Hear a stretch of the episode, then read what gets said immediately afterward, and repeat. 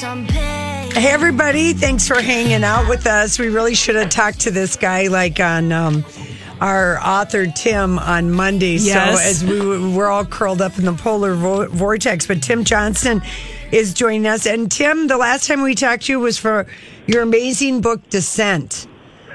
Yes, I remember that was- Colorado. Yep. The kidnapping. Yes, I remember it. That was a, that book. Yeah, it was so- it was so so good, and I think we talked to you in the summer, and now we're reading Mm-hmm. your latest book, The Current, which is set in Minnesota. So, oh, it's so good. Oh, thank you. I Thank mean, you very much. you know how to write, Tim. Give people the setup of The Current, if you don't mind. I don't mind at all. It it is a uh, a book that sort of follows two storylines, ten years apart, two separate crimes that happened to two separate young women, um, drownings in the same river uh, up in uh, I guess sort of southern Minnesota, northern Iowa area.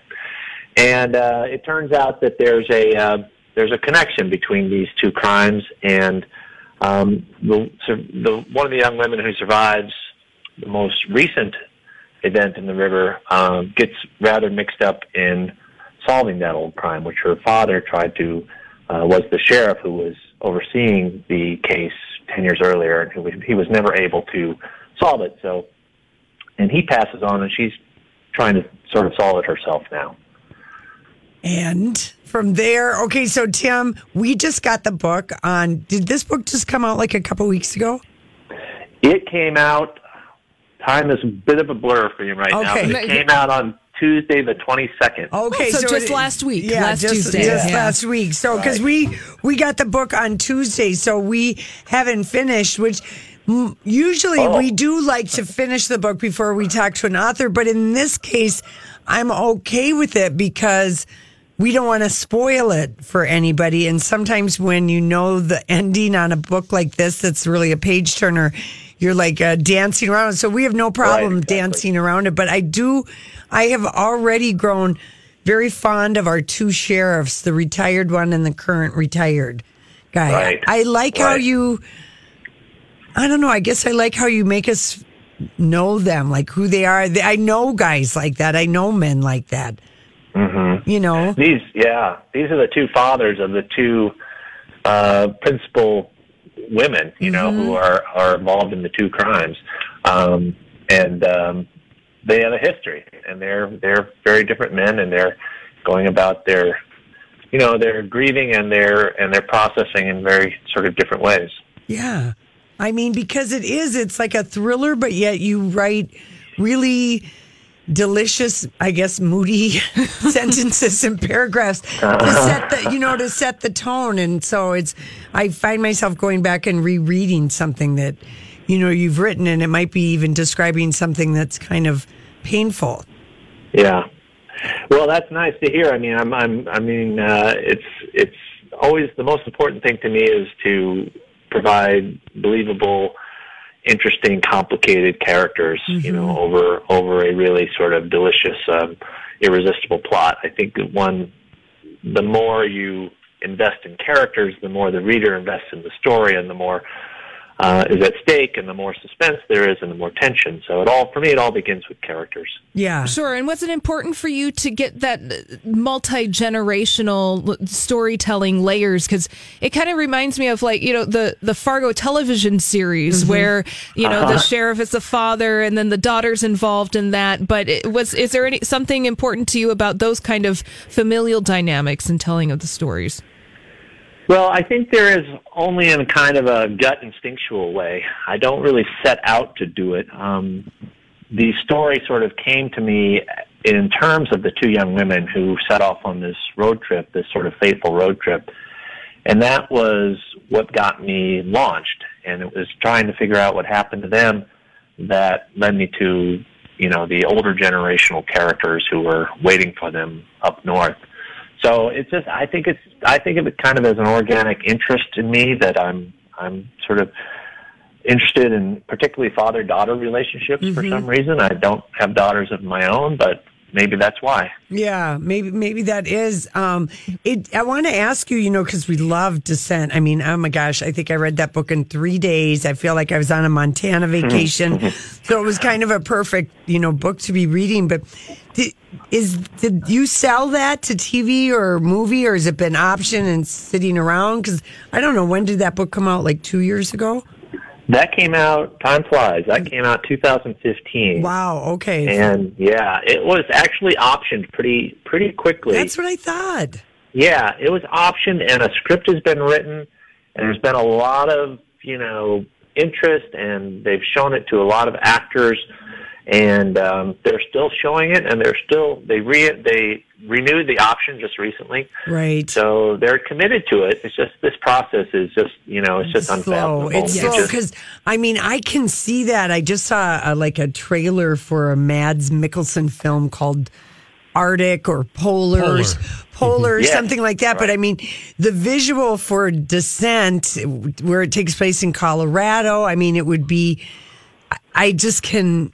I could see how. Uh, appetizing it would be if you find the right person you know to be the girl to be the kidnapper you know be the dad if you get all of that in a Yeah. great script it would just be it would be a huge movie Yeah, well, I'm standing at. I'm actually at my window in Denver, looking out at the mountains right now, yeah and it's like, it's, what a what an environment for a for a for a great sort of western, you know, yes suspense movie. Yeah Yes. do they make a lot of movies in colorado or are you guys like minnesota and you lose everything to canada I don't know. Oh. I'm not. I'm from Iowa, so I don't. Uh, I don't know what the story is out here, but it seems to me that there's got to be some movie making going on out here. And are you? You know, this is the whole Sundance, right? Sundance area and all of that.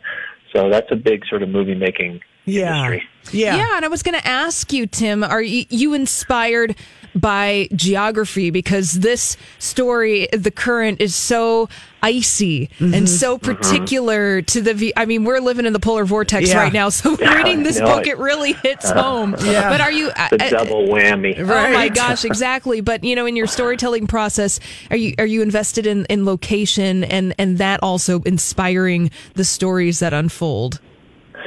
Yeah, and and again, it's it's like with the um, the the dynamics between older and younger characters. It's really not something I set out to do, um, but I wanted to. I wanted. I guess I wanted to do a story that was in a cold climate, um, even though I'd already done that descent. I really kind of wanted. My idea was that the characters would would sort of resemble the environment. You know, they're they're kind of frozen. They're kind of frozen in time. It's um, it's it's just a sort of pervasive coldness, and um, there's what's flowing underneath the layers of ice. You know, so and coming from Iowa, it was not a great stretch for me to imagine a small town in Minnesota. Yeah, I didn't really have a particular one in mind. Um, I sort of have a vague sort of geography in mind. You know, Rochester is a little bit north, and I know it's not far from the 52 and this and that. Um, but I, in my mind, it's a made-up river and a made-up made-up place. Um, but it was very vivid to me, nonetheless. Yeah. Were you? Did you like? Um. Uh. Were you like? Uh, did you like crime stuff when you were a kid or when you were younger? Did you? Were you fascinated with any true life crime or true detective or anything like that? Yeah, I don't have a strong. No? I don't have. Sorry, I don't have a strong memory of pursuing that stuff as a young kid. Mm-hmm. But I do remember. I, I think I've had kind of a you know a fascination with. Um, oh, I do remember. You know, like the Manson murders when that happened. Yes. I remember just being completely fascinated and, and horrified by all of that. Yep. And you know, and reading Helter Skelter and watching the series on TV and Mm-hmm. and um, boy, just the other night I watched um, on Netflix. I watched the Ted Bundy tapes. Was that? Did you like that? Oh, it was so grueling. I mean, it was it was fascinating. Fascinating, but hard to watch. ter- yeah, hard Yeah. to watch and disturbing. But what an incredible story! Yeah. Um, I mean, just aside from the what what underlies it, that horrible, you know, the horrible facts. Right, It's just, right. just a very compelling, strange, strange, strange story. So there's something in me that is, like a lot of us, drawn to that side of of um, of humanity. Mm. No, it's so it's so true. I mean, I, I, I, we we love this book. I'm I'm so glad I've got the whole weekend to just, uh, you know, be like I'm planning. Uh, Tim, I got I'm going to go get my toes done tomorrow, just so I can Nice. sit in a chair for an hour, Be undisturbed. and be undisturbed, and I can just sink into Yes. this book uninterrupted. It's really That's perfect. really good. Will you be coming? That, that would have made a great blurb for the back. Yeah, right, right. Thrilling. I know. Are you coming to Minnesota at all? Are you coming to the Twin You know, I Cities? the, the, Minnesota was my second stop. I was at Magers and Quinn. oh, you in, were uh, already? yeah, in Minneapolis. Yes, yeah. I was there, um, and it was right in the middle of you know, it was just after the book came out, and it was cold as heck, and we didn't get a whole lot of people, but. Um, that's to be expected in the dead, in the dead of winter. Yeah, But I know. I might come back. You know, I might swing back um, around for the. You know, we usually go around again when the paperback comes out. Okay. So. Well, we'd love to. We'd love to there. have you in studio and just see your handsome face in person. We're consider Aw. us fans. yes. I appreciate that. I, I wish you the best of luck with your toes. Okay, thank and, you so and much. your reading. And stay, keep those toes warm. All right, Tim. What's the last great book you read? Uh, you know what I'm, I'm reading right now is David Sedaris' Calypso. Okay, Oh, fantastic. His newest book.